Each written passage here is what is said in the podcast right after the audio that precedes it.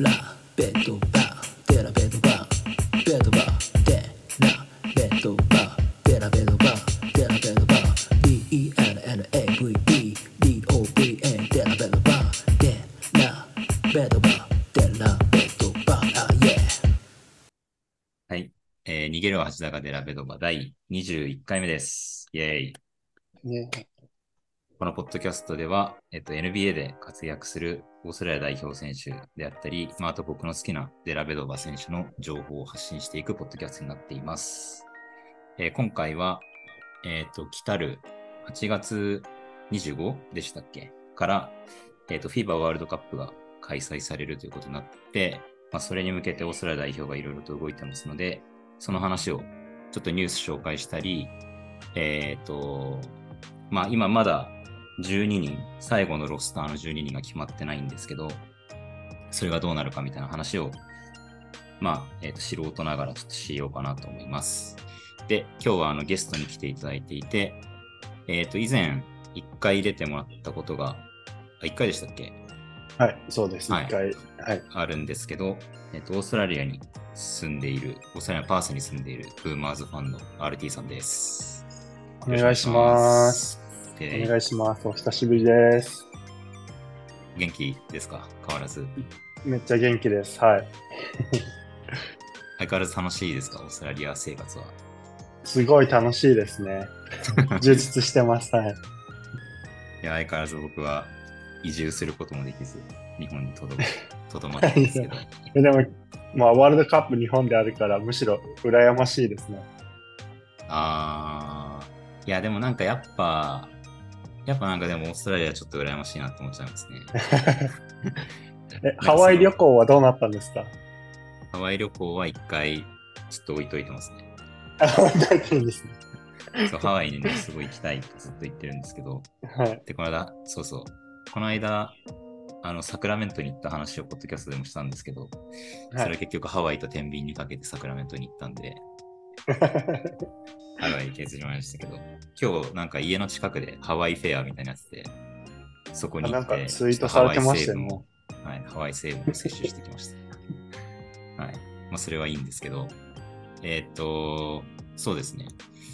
じゃあ、どうしましょう。結構多分話すこといっぱいあるんで、ちょっと早速、えーっと、話をしていこうかなと思います。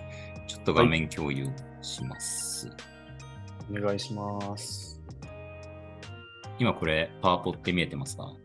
見えてます。あ、はい。えーと、そしたら、今日はちょっとニュースがいろいろあって、前、ポッドキャスト撮った時は、多分なんかプレイオフのちょっと前ぐらいの時に収録したやつを、収録したやつをもうシーズンが終わった後に出すみたいなことしたんですけど、なので、その、ポストシーズンの間にちょっといろいろあったんで、それをまあ、さらっと、えーと話をしつつ、で、ちょっとメインっていうか本題は、ワールドカップの、えーとオーストラリア代表が今どういう構成になってて、えーとまあ、どういう方向に向かってってるのかみたいのを、えーとちょっと期待と不安をあの入り交えながら、だいあの RT さんと話したいなと思います。はい。お願いしこれあれかます。。始始まってます的な。始まってます的なツイートします。出ます。で、今日は、ねあの、はい。ライブでこんなに聞いてくれる人いいらっしゃるんですね。すごい。いやーもう、人気になったもんですよ、オーストラリア代表ね。そんな、僕も割と新参者なんで、でもやっぱすごいですよね。なんかこう、人人気がもう明らかに、なんか、か感じませんかね。まあでもオーストラリアにずっといたらまあ感じないから、別に。なんか僕は日本にいるとツイッターで見てる限りは感じますね、そうやっぱり。はうん。いや、すっごいなんかみんなで盛り上がってる感があって、だから今年はちょっと楽しみですね。日本でいろんな人に会えそうなんで。ですはいあ。ちなみに RT さんは沖縄は来ないですか？沖縄はちょっと行けないですね。テレビで見ます。あれ、あの、メルボルンのエキシビションとかも行かない？結構でも大変メルボルンのやつは、い結構大変なんですよ。で、なんか、今週か来週あたりに、けなんかちょうどよく仕事の出張でメルボルンに行く疑惑みたいなのがあったんですけど、うん。はい。なんか、なさそう。なので多分見に行かないです。ああ、そうなんですね。はい。でもまあテレビでなんか見れるなら見ようと思ってますけど、うんうんうん。はい、しばらくブーマーズの試合、僕アジアカップ見れなく見れてなくて、多分最後に見たのが、あのオーストラリアで練習試合やった日本と中国とやった時かな。はいはい、はい。去年のオフシーズンぐらいに。そのあれ時以多分あれ来、ですよね。あの、多分一応ワールドカップ予選の一つああ、はい。あ、練習試合じゃなかったのか。多分、はい。はい。その時以来見れてないんで、ちょっとなるほど、なるほ今回は見たいなって思って。はい。ど。はい。じゃあ、えー、っと、なんだっけ。あ、で、あの、前と同じ感じで、あの、スペースで、これ、ポッドキャスト聞いてる人はちょっとわかんないと思うんですけど、ツイッターのスペース使って同時配信みたいなことやってるので、えっ、と、スペース聞いてる、今リアルタイムで聞いてる方は、なんかコメントとか、ここ間違ってるよとかあったらコメントしていただいたり、あと、まあ、正直僕あんまりデラベドバのことはよく知ってるんですけど、まあ、そそれこそあの、ニック・ケイとか、ジョシュ・ギディとか、えっ、と、マティス・タイブルとかはあんまりカバーしてないといえば カバーしてないので、なんかもし、えっ、と、最近の情報とか、あの、去年こういう感じでしたとか、そういうのを教えてくれたら、あの、嬉しいので、ぜひ、この、えっ、と、なんだ、スペースのツイートのリプライでもいいですし、ハッシュタグで逃げドバでつけてくれて、ツイートしてくれれば拾うようにするので、えっ、と、よろしくお願いします。はい。じゃあ、やりますか。えっ、と、はい。はい。今日は、えっ、と、ちょっとニュースを基本的にやるんで、まあもうずっとちょっとニュースをやっていこうと思うんですけど、えっ、と、まずは、はいすみません、ちょっと、あの、彼の名前をつけてるポッドキャストなんで、これを最初にやります。はい。えっ、と、まあ、シューデラベドバさんが、えっ、と、メルボルンに帰ることになりました。おめでとうございます。はいありが。とうございます。えっ、と、昨シーズンですね、もう、昨シーズンまでサクラメントキングスで、えっ、と、まあ、3番手ポイントガードですかね、として、まあ、一応活躍して、で、キングスは結局プレーオフ1回戦で、ゴールデンステートにゲーム7までもつれて負けちゃったんですけど、でまあ、その後、デリーは、えっ、と、契約更新するかしないかみたいな感じだったはずなんですけど、まあ、契約は更新せずに、えっ、と、2、2シーズン前か、に所属してた NBL のメルボルンユナイテッドに、えっ、と、再び復帰という形で、えっ、と、戻ることになりました。で、なんか2年契約みたいです。あ、そうなんですね。うん。で、一応なんかその、えっ、と、前、2年前、えっ、と、メルボルンでプレーしてた時は、その NBA チームと契約することができるチャンスがあったら、あの、一応複数年契約結んでたけど、途中で契約破棄していいよみたいな感じだワンプラスワンみたいなやつですよね。そうそうでしたね。はい。で、今回は中身がちょっと僕どうなってるか把握してないんですけど、はい、まあ、えーっと、この時言ってんのは、その NBL ってちょっと早くシーズン終わるんで、はい。まあ、あの、アンドリュー・ボガットみたいな感じで、そのポストシーズンに、えーっと、NBA のチームに戻ってプレーすることは、えーっと、視野に入れてるっていう話でしたね。はい。だからもし、キングスがまたプレーオフ行けるってなって、なんかこう、手助けが必要ってなったら、えーっと、駆けつけるんじゃないかなと勝手に思ってます。なるほど。であとは、やっぱあれみたいですね。あの、来年のパリオリンピックに向けて、はいやっぱちょっとコンスタントにプレータイムが欲しいっていうのが彼の中であったみたいではい。それが最もちょっとプライオリティが高くて、で、やっぱちょっと彼レベルだと、どうしても NBA で、まあ、2番手ポイントガードで使ってくれるチームって多分なかなかないんで、で、そうすると3番手で、なんかけ誰か怪我しないと出れないみたいな状況になっちゃうんで、でやっぱ最近あの若手の台頭というか、ガード陣の、ちょっとこの後もまた話しますけど、突き上げもすごいんで、まあそういう中でちょっとプレーできないっていう環境にかなり多分不安を覚えたんじゃないかなと思います。うん。はい。なるほど。っていう感じですね。あれ、あ RT さんってデリー見に行きました ?2 年前いた時は。は見に行きましたね。はい。パあースでやった時に、あ、そうだそうだそうだ。1回見、一回か2回、1回見たのかな、確か。はい。あれ、メルボルンが確か勝った試合ですよね。そうなんですね。僕、ワイルドキャッツの試合見に行って勝ったこと1回ぐらいしかなくて、はいはいはい。って言ってましたね。もう僕が見に行く試合全部負けるみたいな変なジンクスがあるんですけど、そうですね。メルボルンの試合見に行った時も負けましたね。メルボルンが勝ちました。うんうんうん。はい。そう。なので、今年はちょっと、そうですね、ハワイは諦めて、メルボルンに行きたいかなって、ちょっと勝手に思ってます。だからあれですね、パース、パースのゲーム見に行くとか、あとは、この間、あの、み、ミッチ、ミッチ・マッキャロンとかも出てくれたんで、はいなんかアデレードの試合見に行くとか、はい。なんかそこら辺をやれたらいいなと思いますね。ああ、いいですね。はい。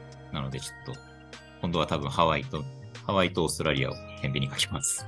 はい。じゃあ、えっ、と、ちょっと次行きます。えっ、と、で、デリーがまあ移籍するって形になったんですけど、まあ、その他ちょっといろいろオーストラリア人選手が移籍、えーしました。でちょっと契約内容まではそんなにちょっと終えてないんですけど、まあ、とりあえずざっくり所属チームだけ言うと、えっ、と、まずジョー・イングルスがミルウォーキーバックスからオーランドマジックに行きましたね。はい。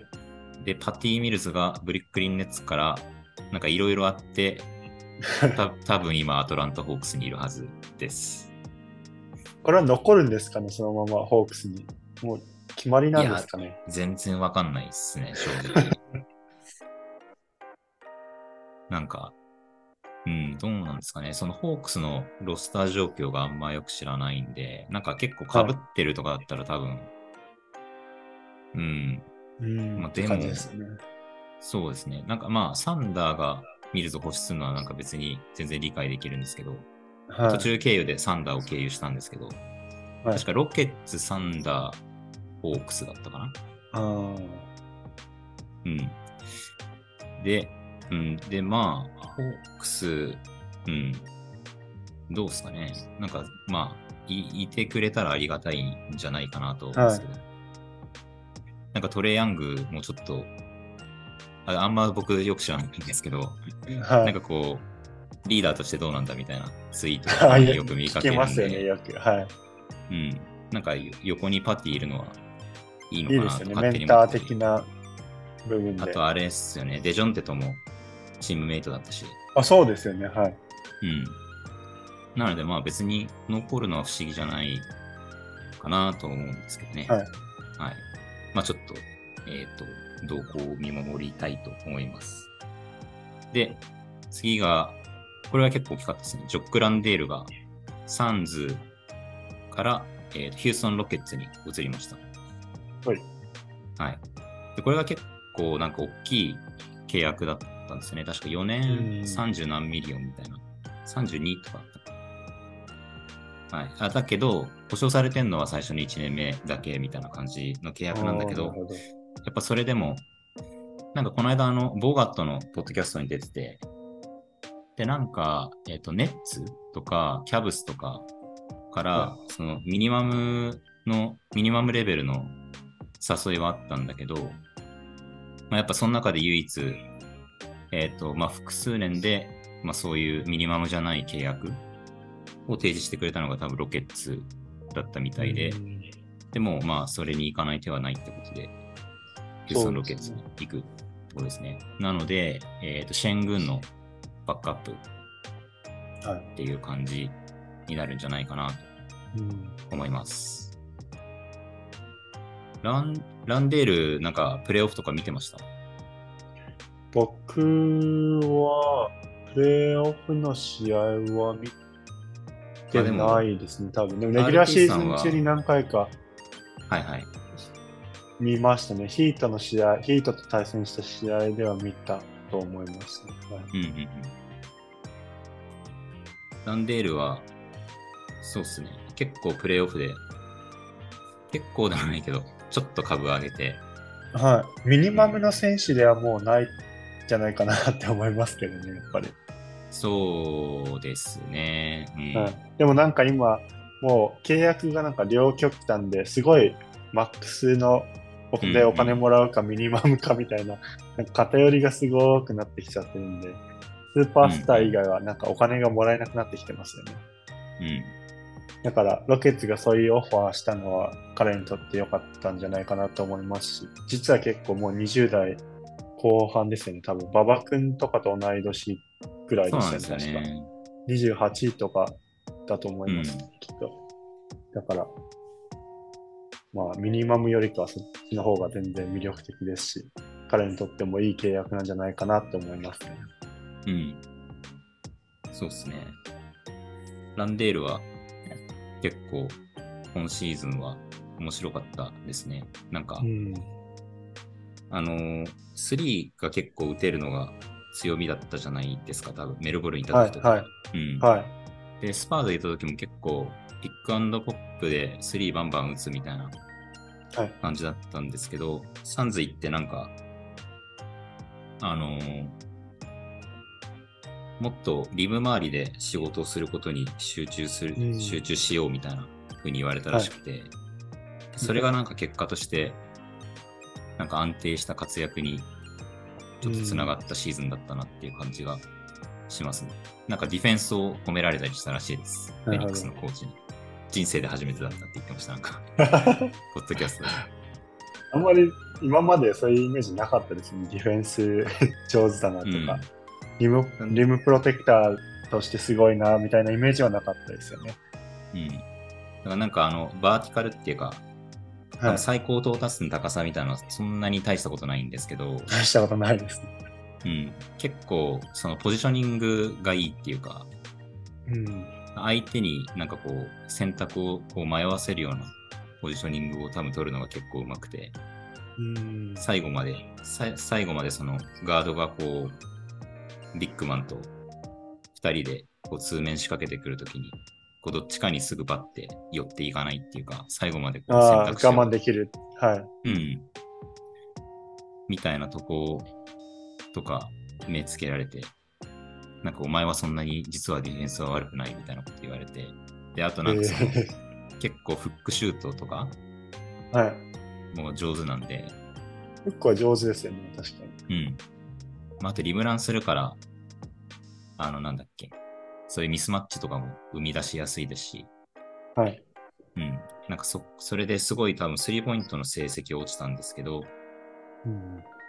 なんかそれで結構、うん、3は3で入らないとなんか入らなかったねみたいな感じで終わっちゃうんですけど、はいなんか今季の方が安定した活躍ではあったかなっていう感じがして、うんいいシーズンだったなと思いますね。で、多分フェニックスにいてほしいみたいな感じだったと思いますけど、はい。ビールが来たりとかいろいろあったりとかして、お金的にもきっと厳しいですよね。そうですね。はい。まあ、なんで、しょうがないかなと思いますけど。まあでも、ね、なんかそう、たった1年だけど、名残惜しそうにファンからされてんのが、まあ良かったなっていう裏返しな気がします。はい。で、それから、えっ、と、これって、デジャン、これってなんなんて読むんですかね？バシリバシリ、バシリ・ジェピッチみたいなバシリ JP 感じだと思います。はい。あれですよね、シドニーキングスでシダニー・キングス。はい。うん、最近に連覇したガードですかね、シューティングガード、シューティングガードですね。はい。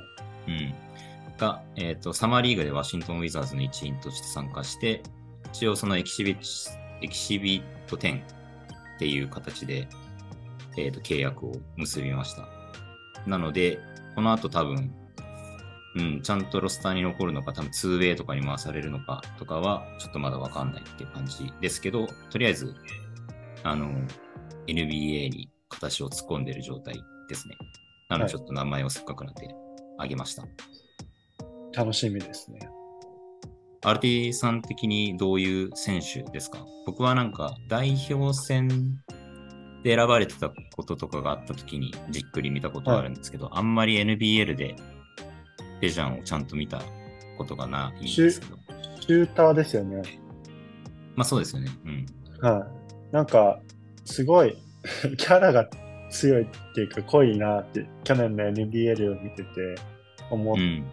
たんですけど、なんかハートも強いですし、なんかビッグゲームに強そうなイメージがありますね、彼は。うんうん。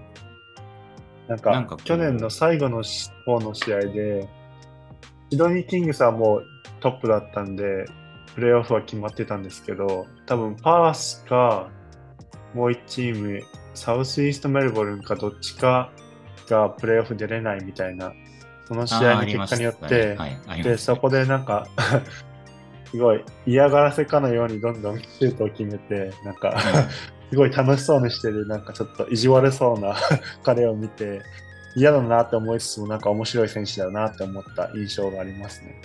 うん。なんか、そうですね。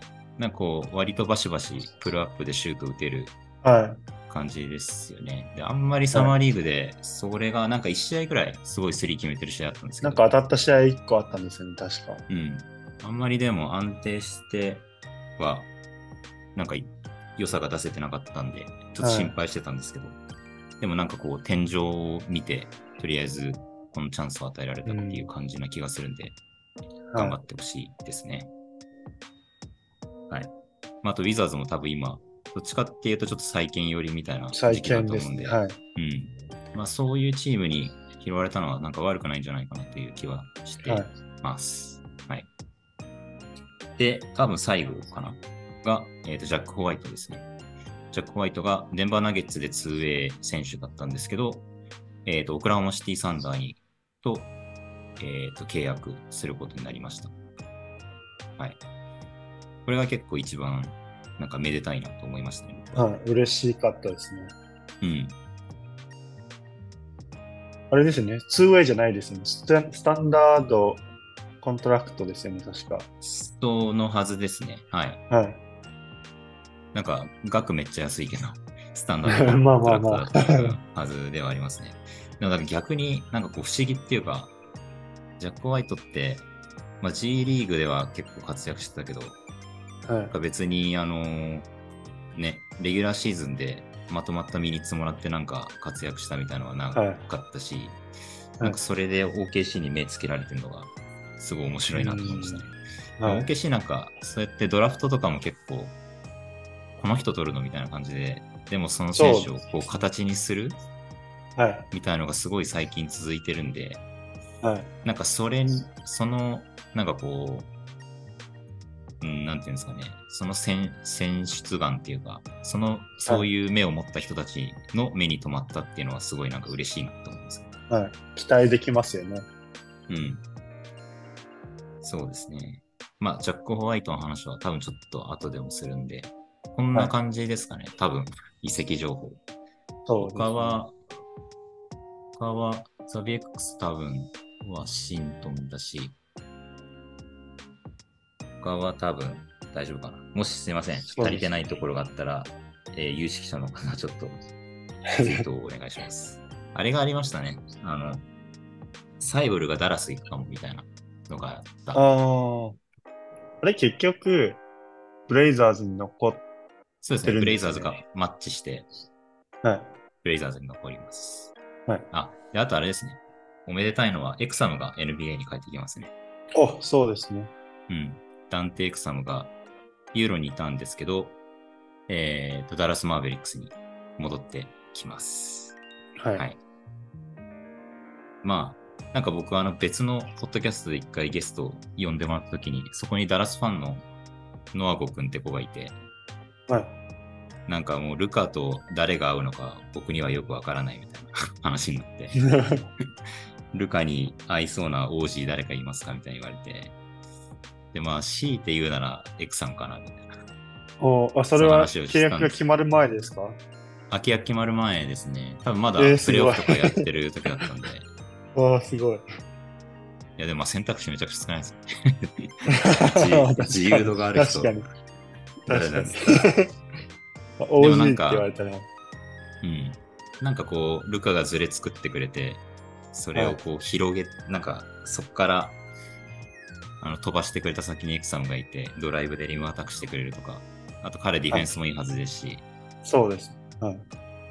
まあジョシュ・グリーンなんですけどね、そういう言い方するとなんか、もうちょっとサイズあるジョシュ・グリーンって感じだけど、でもジョシュ・グリーンも結構活躍してたし、そういう意味ではなんか合わないはずはないかなという気はしてたんですけど、はい、それも大変期待ですね。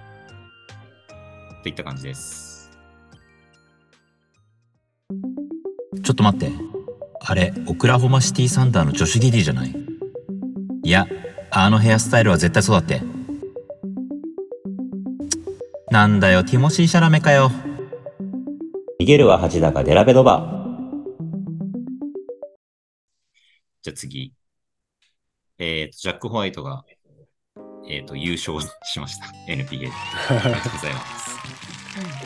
はい。ジャック・ホワイトは一応そのデンバーナゲッツの、えー、と 2way プレイヤーとして所属してたので、えー、とプレイオフの出場資格はなかったんですけど、まあ、ずっとチーム帯同してて、えー、とで、まあ、デンバーナゲッツが優勝して、あの一緒に優勝トロフィーをと一緒に写真撮ったりとか、セレブレーションに混ざってたりとか、パレードにもあの参加してましたね。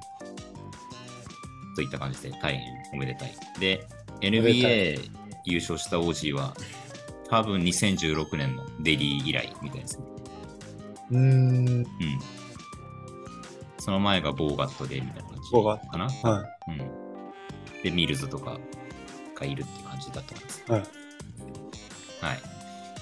ねえーで、そうですね、ジャック・ホワイトは、まあでも G リーグで、まあ 2way だったんで、あんまりあの、レギュラーシーズンは試合出てなかったんですけど、G リーグでは結構あの活躍してて、14試合出て全部スタメンで、まあ34分出てて、平均20、まあ、平均21点、まあ、ほぼ10リバウンド、1.8アシスト、はい。0.9スティール、0.8ブロック。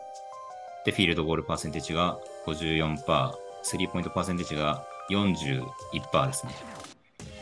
で、フリースローが74%ってことで、結構立派な数字を。めちゃくちゃ立派ですよね。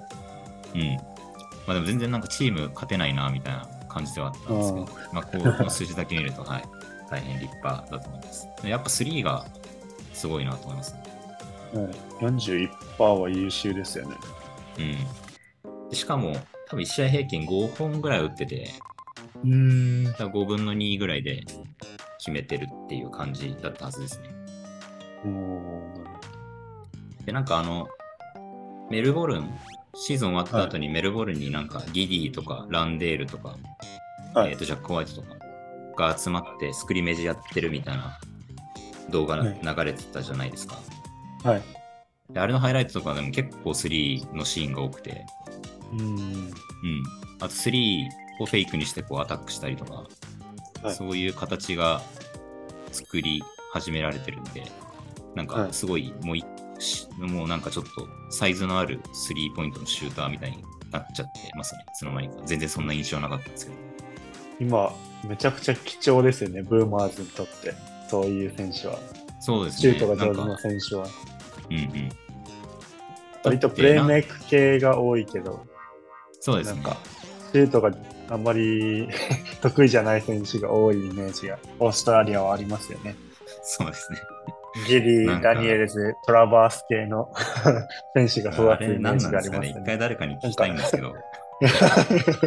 どういう育成をしたらああいう選手ばっかり、まあ、いいことなんですけど、うんどういう感じでみんなシュートだけこう伸び悩んで他が育っていくんだろうなっていうちょっと気にまあななります、んか結局シュートは後からどうにでもなるってなんかよく、うん言ってるのを聞くんでまあそれに倣って、それよりも先に別のところでドラフト引っかかるうん。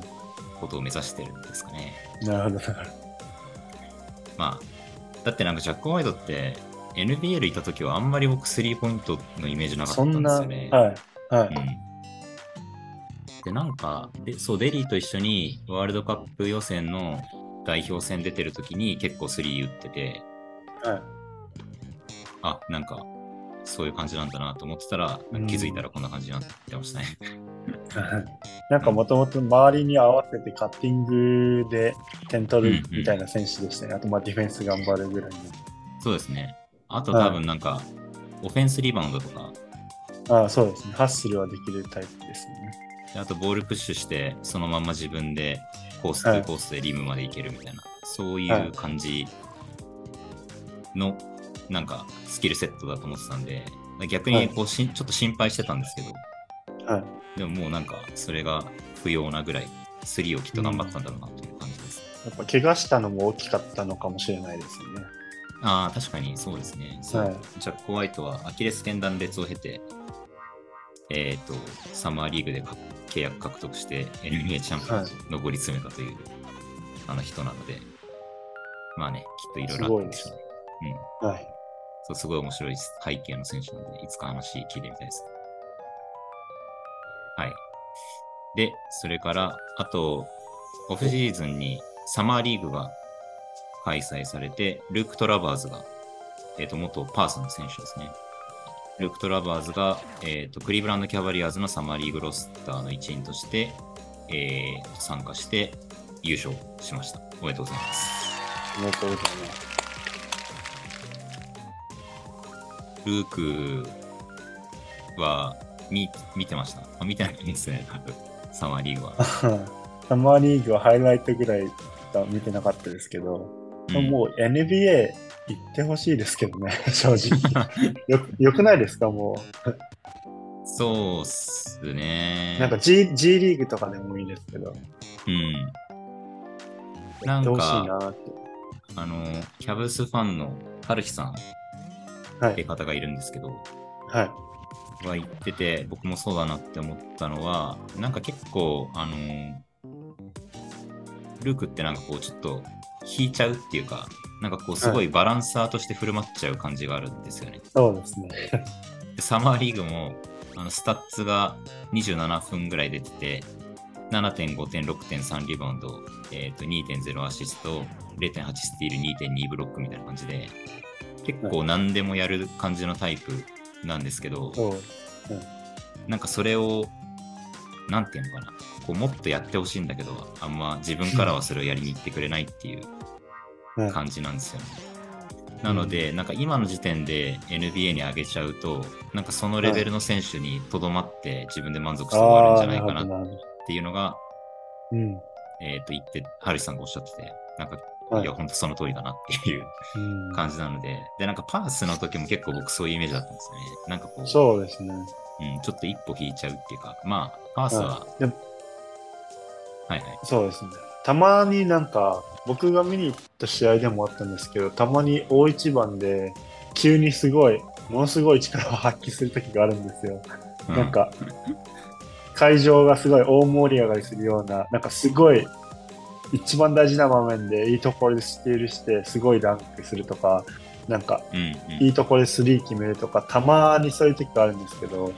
まあ、基本的に彼はなんか、そうですね、なんか、いつも自分からもなんかインタビューとかで、昔から何年か前からずっと言ってるんですけど、なんか、アリロビットオブエブリシングって言ってて、なん。か少しずつ、なんか全部のことを少しずつできるような選手になりたいっていうのをずっと言ってて、うん。でもそれに多分フォーカスしてやってるんですけど、それがたまにこう、ちょっと裏目に出るというか、うん。なんか控えめになっちゃう時も結構あるなって思うんで、うん。うんまあ確かに NBA に今行くよりも確かにそう言われると、まあもう少し自分が攻める機会をもらえるチームでやるっていうのもいいのかもしれないのかなと思いますし、うん。パースにいた時は、まあ、ブライス・コットンっていうもう大エースがもうほぼずっとボールを持ってる状態だったんで、まあ、メルボルンも強いチームですけど、メルボルンでもう少し自分がこうオフェンスをクリエイトするチャンスだったり、点を取りに行くチャンスがもらえたら、もう少し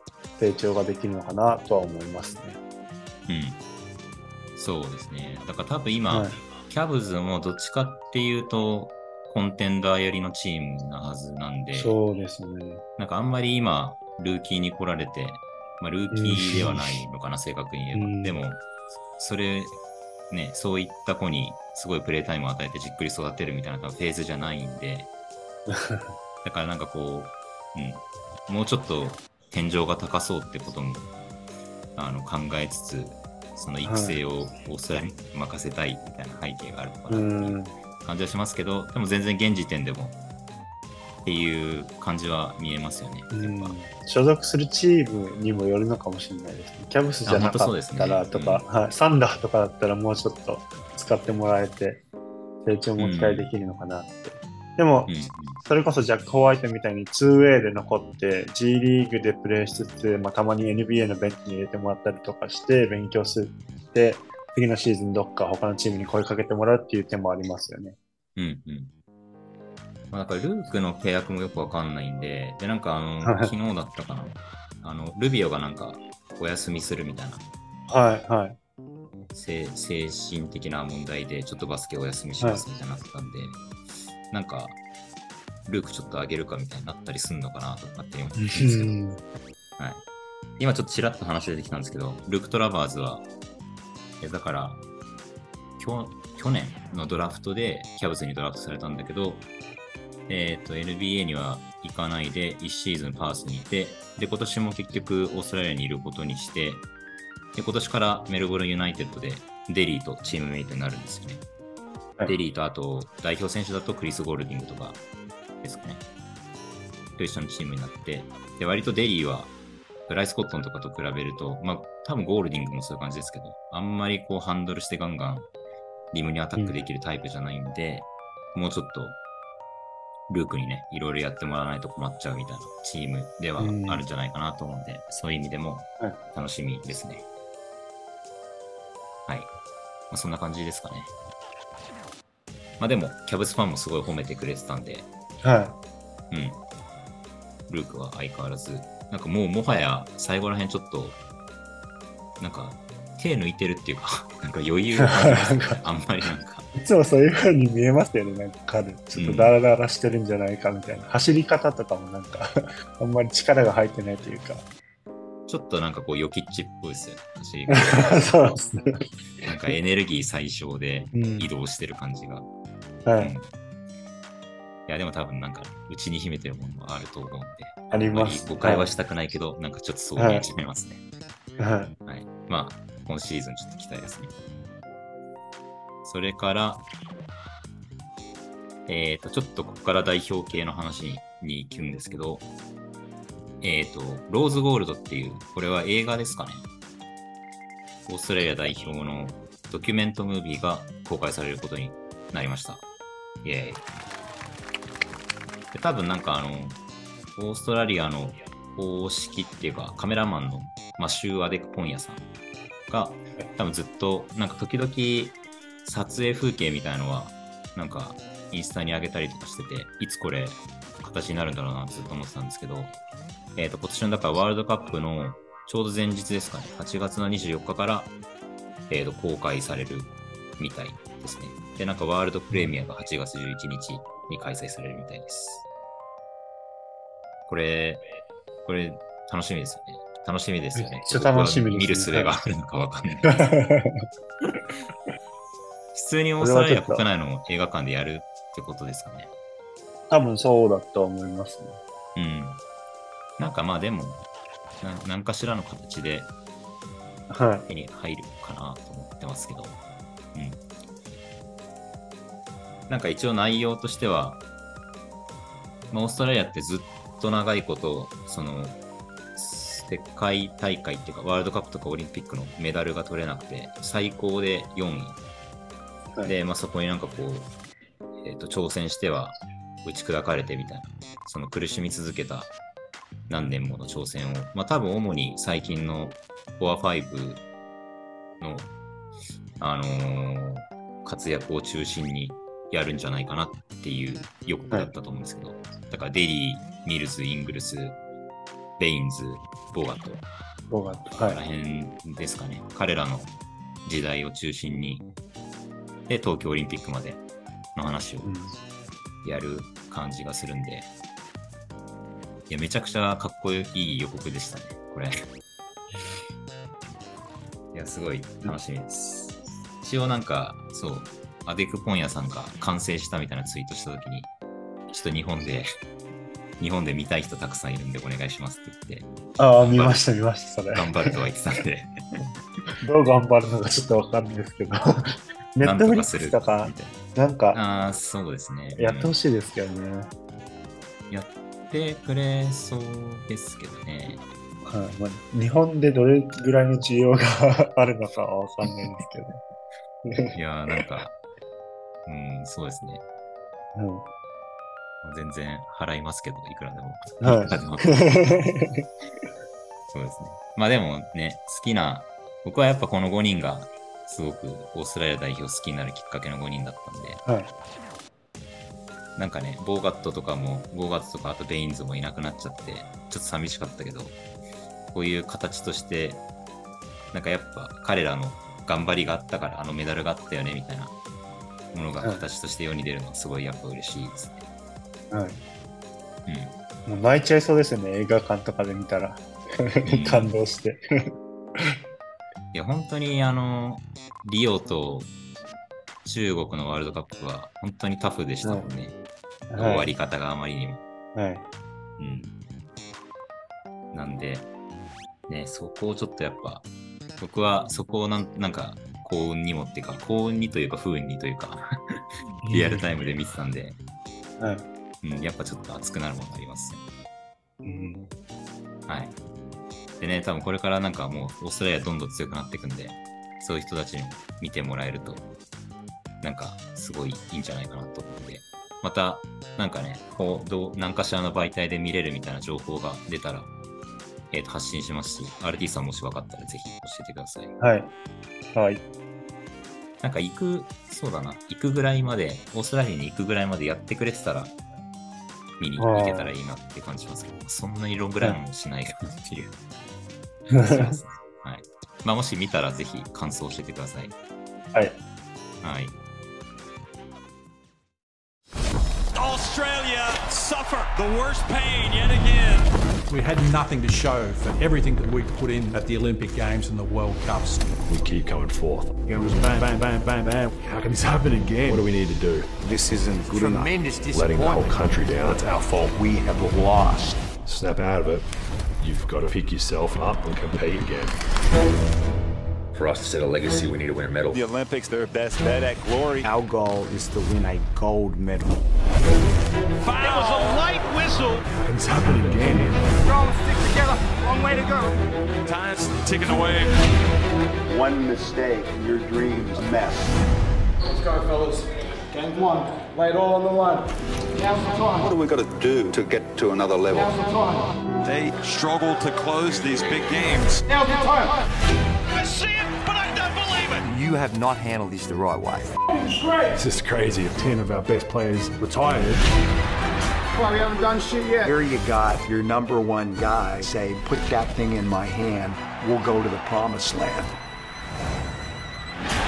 And I'm going, I'm in.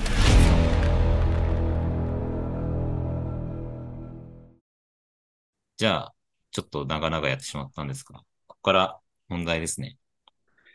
えっ、と、オーストラリア代表がワールドカップに向けて、えー指導しました。で、えっ、と、オフシーズン入ってから、えっ、と、まず最初、えっ、と、なんかメルボルンにランデールとギディとジャック・ホワイト、あとダイソン・ダニエルズか、が、えっ、と、なんか、遊びに来てっていうか、メルボルンユナイテッドの練習施設、フープシティってとこがあるんですけど、そこにみんなが来て、なんか練習してて、で、なんかこう、ちょっとスクリーンメージみたいのをデリーとかうんゴールディングとか、メルボルンの選手と一緒にやってるみたいな動画が出回ったのが、まあ最初のなんか、こうブーマーズが集まってなんかやってるみたいな動画だったかなと思いますね。あれ見ました？見ましたね。チラッとですけど、ゴーちゃんとかもいましたよね、メルボルンにすでに。なんかゴー、ジャン。あ、言いました、言いました、言いました。ハイライトで、なんかあの黄色い、なんかババッグ持って、チラッと映ってたのを見て。うんうん。でも、オフィシャルのキャンプではないんですね、あれは。あ、オフィシャルのキャンプではないですね。ワークアウトですよね。はい。うんうん。なんかだからあの、ちょっとあやふやですけど、なんか NBA 選手って何日前からは、何日前までが代表活動しちゃいけないみたいなのが確かあって、で、あの日本代表の渡辺裕太とか、合流がちょっと遅いみたいな感じだったはずなんですけど、あそれ日本に限った話なのかなちょっとわかんないけど、なんかそういう都合もあって、はいだからあれはなんかあくまで、なんかまあ遊びっていうか な、なんかその、うん、みんなでたまたま居合わせてバスケをしているみたいな設定なんじゃないかなと思いました。ああ、なるほど。まあでも面白かったですね。やっぱギディがね、混ざってるっていうのが新鮮で面白かったですね。はい。で、まあその後に8月1日からだったかな。あですね。えっ、と、ケアンズでキャンプが始まりました。で、えっ、と、で、最近ずっとキャンプやってて、で、今日でだから6日目か。えっ、と、で、ちらほら、なんかスクリーメージの動画が上がったりとか、初日はなんかみんなでバーベキューっていうか、なんかあの、はいミルズが説明してくれてましたけど、うん。なんか伝統的なこういうやり方があるんだっていうバーベキューをみんなでやってましたね。はい。うん。で、まあそんな感じで交流を深めつつ、えっ、と、みんなで練習をして、で、えっ、と、今日、あ、で、その、あれですね、キャンプに参加してたのが、えっ、と、まず18人、えっ、と、いました。で、ちょっとざっとじゃあ名前挙げると、えっ、と、ザビエル・クックス、で、ダイソン・ダニエルズ、マシュー・デラ・ベドーバー、えっ、と、ダンテ・エクサム、サム・フローリング、ジョシュ・ギディ、クリス・ゴールディング、ジョシュ・グリーン、ジョー・イングルス、ニック・ケイ、ジョック・ランデール、ソン・メイカー、えーウィル・マクドウェル・ホワイト、えーパティ・ミルズ、えーキアヌ・ピンダー、デュオップ・リース、えーマティス・サイブル、ジャック・ホワイト、それからベン・シモンズが行くかもしれないって言ってたけど、結局来なかったってい。はい。で、えー、だからベン・シモンズを除く18人がいて、で、ずっと練習してて、で、今日のスクリメージの後に、とりあえずこの後、キャンプが終わったらメルボルンに行くんですけど、そのメルボルンの練習試合に連れて行く15人を決めますって言って、えっ、と、結局、サム・フローリングとソン・メイカーとキアヌ・ピンダーが、えっ、と、残念ながら脱落してしまって、残りの15人が、えっ、と、この後、キャンプが終わったらメルボルンのエキシビションマッチに挑むってことになってます。はい。はい。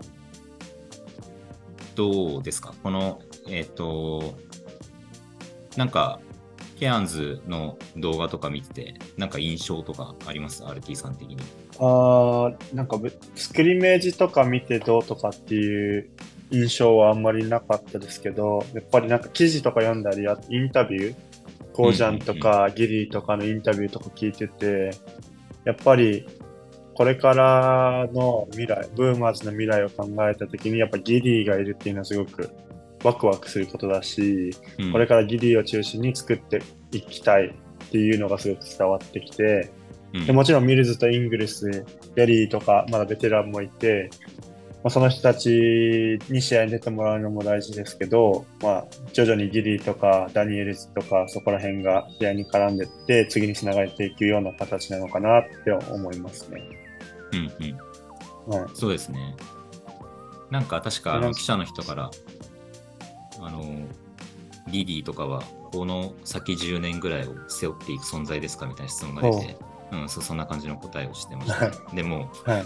じゃじゃあもう明らかに当確だよねみたいなまあ、そうですよね。うん、はい。でしたけど、そうですね。僕はな何を思ったんだっけ？なえーっと、あ、忘れちゃった。はい。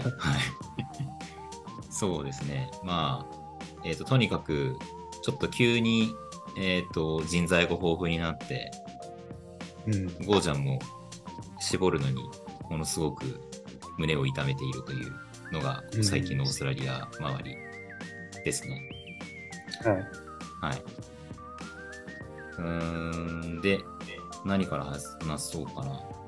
えっ、と、そうですね。この3人、3人最初に今、サム・フローリングとソン・メイカーとキアヌ・ピンダーが切られちゃいましたけど、ここら辺はどうでした？なんか予想通りとか、ちょっと驚きだったとかありますかね。メーカーに関しては、僕はもしかしたら12人に入るんじゃないかなって思ってたんで、この18から15になる時点で切られたのはびっくりしましたけど、でもなんか他の人のツイートとかを見てる限りでは、まあ、ある程度予想通りの3人だったみたいな話を見たので、まあそうなのかなって思ったのと、うん、まあここでメーカーとフローリングが切られたことによって、インサイドがだいぶもう決まってきたのかなっていう感じがしますよね。うん、そうですね。はい。なんか、誰とは言わないんですけど、なんかまあそれこそ別にデリー含めて、ガードが一人も切られなかったっていうのが結構驚きでしたね。うん。なんか、ビッグマン2人、ガード1人ぐらいのバランスでちょっと絞るのかなって思ったけど、はい、結局多分、決め、決めらんなかった。相当悩んでますよね、きっと。うん、ずっとだから、そのギディとダイソン・ダニエルズが入ってきてくれたのと、はいあとジョシュ・グリーンもすごいレベルアップしてますし、はいで、ウィル・マクドウェル・ホワイトとかもアジアカップで結構目覚ましい活躍見せて、確か NBL ファイナルとか行ってましたよね。私はい、はい、言ってました。ニュージーランドは、はい。で、ダンテも NBA に帰ってくるぐらいのレベルで調子を上げてるって中で、ものすごくガードの層が、まあ、いい意味で厚くなって、でそこを絞るのがやっぱ大変だよねって誰も彼もが言ってるわけなんですけど、うん。はい。で、そこはね、なんかだ少しぐらいなんかこう、誰を絞るかみたいなのがここで見えるかなと思ったけど、ここでは一切見えなかったっていう感じでした。みんな、まあ、ピンダーとかも4、5番の多分選手だと思うんで、はい。サム・フローリング、ソンメーカー、キアヌ・ピンダーが、なんか、ね、その決決められなかったツケを受けてしまったっていう感じがそうちょっとですね。してますね。うん。ソンメーカーはね、ちょっとやっぱ、こう、こう A 代表レベルで混ざると、なんかどういう感じなんだろうなっていうのは、やっぱ気になりますよね。うん。はい。なんかオリンピックとかワールドカップは出たことないけど、アジアカップとか予選とかでは出てるイメージですもんね。うんうんうん。そうですね。アジアカップも結構ファイファイナルっていうか、大会 MVP レベルのはい。活躍を見せてたんで、はいなんかこう1試合ぐらい、なんかエキシビションで見たかったなっていう気持ちが、そうですよね。うん率直なところなんですけど。なんか、まあゴージャンがギディに合う選手っていう中で、こう、アスレチックな選手を組み込みたいみたいな話をしてたので、まあ、うん。リモプロテクターとしても、まあ、この中だ、ブーマーズの候補の中だったら割といける方ですし、サイズもありますし、長さもあるし、うん。っていうので、メーカーは、まあ、12人残らなかったとしても15人は残るのかなって思ってたんで、うん。まあ、やっぱりガードを 決めきれなかっただけに落とされたみたいな感じがありますよね。ピンダーとフローリングはまあ、ちょっとしょうがないのかなって気もしますけど。うんうんうんはい。そうですね。まあ、そういった意味では、うん、まあ、ここを削るしかないかなっていう選択ではありましたかね。まあ、メーカーのとこがちょっと気になってたっていうところは、まあ、個人的な趣味思考としてあったっていうところはありますね。うんはい。うんで、えっ、と、なんかコメント来てるあ、マーシーさんが、ジャック・ホワイトの特徴がまんまケンリッチ・ウィリアムズだから欲しかったのかもと言っておっしゃってます。うん。3台にケンリッチ・ウィリアムズあー。すごいなんかあの便利屋さんみたいな。はい。4番、4番かな、うん、3、4番ぐらいの選手がいるんですけど、確かになんかメンタリティとかスキルセットはケンリッチに似てるところがあるかもしれないですね。うん。そういう目でちょっと見ていこうと思います。ありがとうございます。で、そうですね。あとは、うーんと、そうですね。じゃあ、15人決めますか。あ、じあここから12、12ってことあ、すみません。12人ですね。12、ははいい。おーえー、っと、ちょっと待ってくださいね。ラベッドただ12点決めるっていうよりか、ベッドバ要はあれです。ラ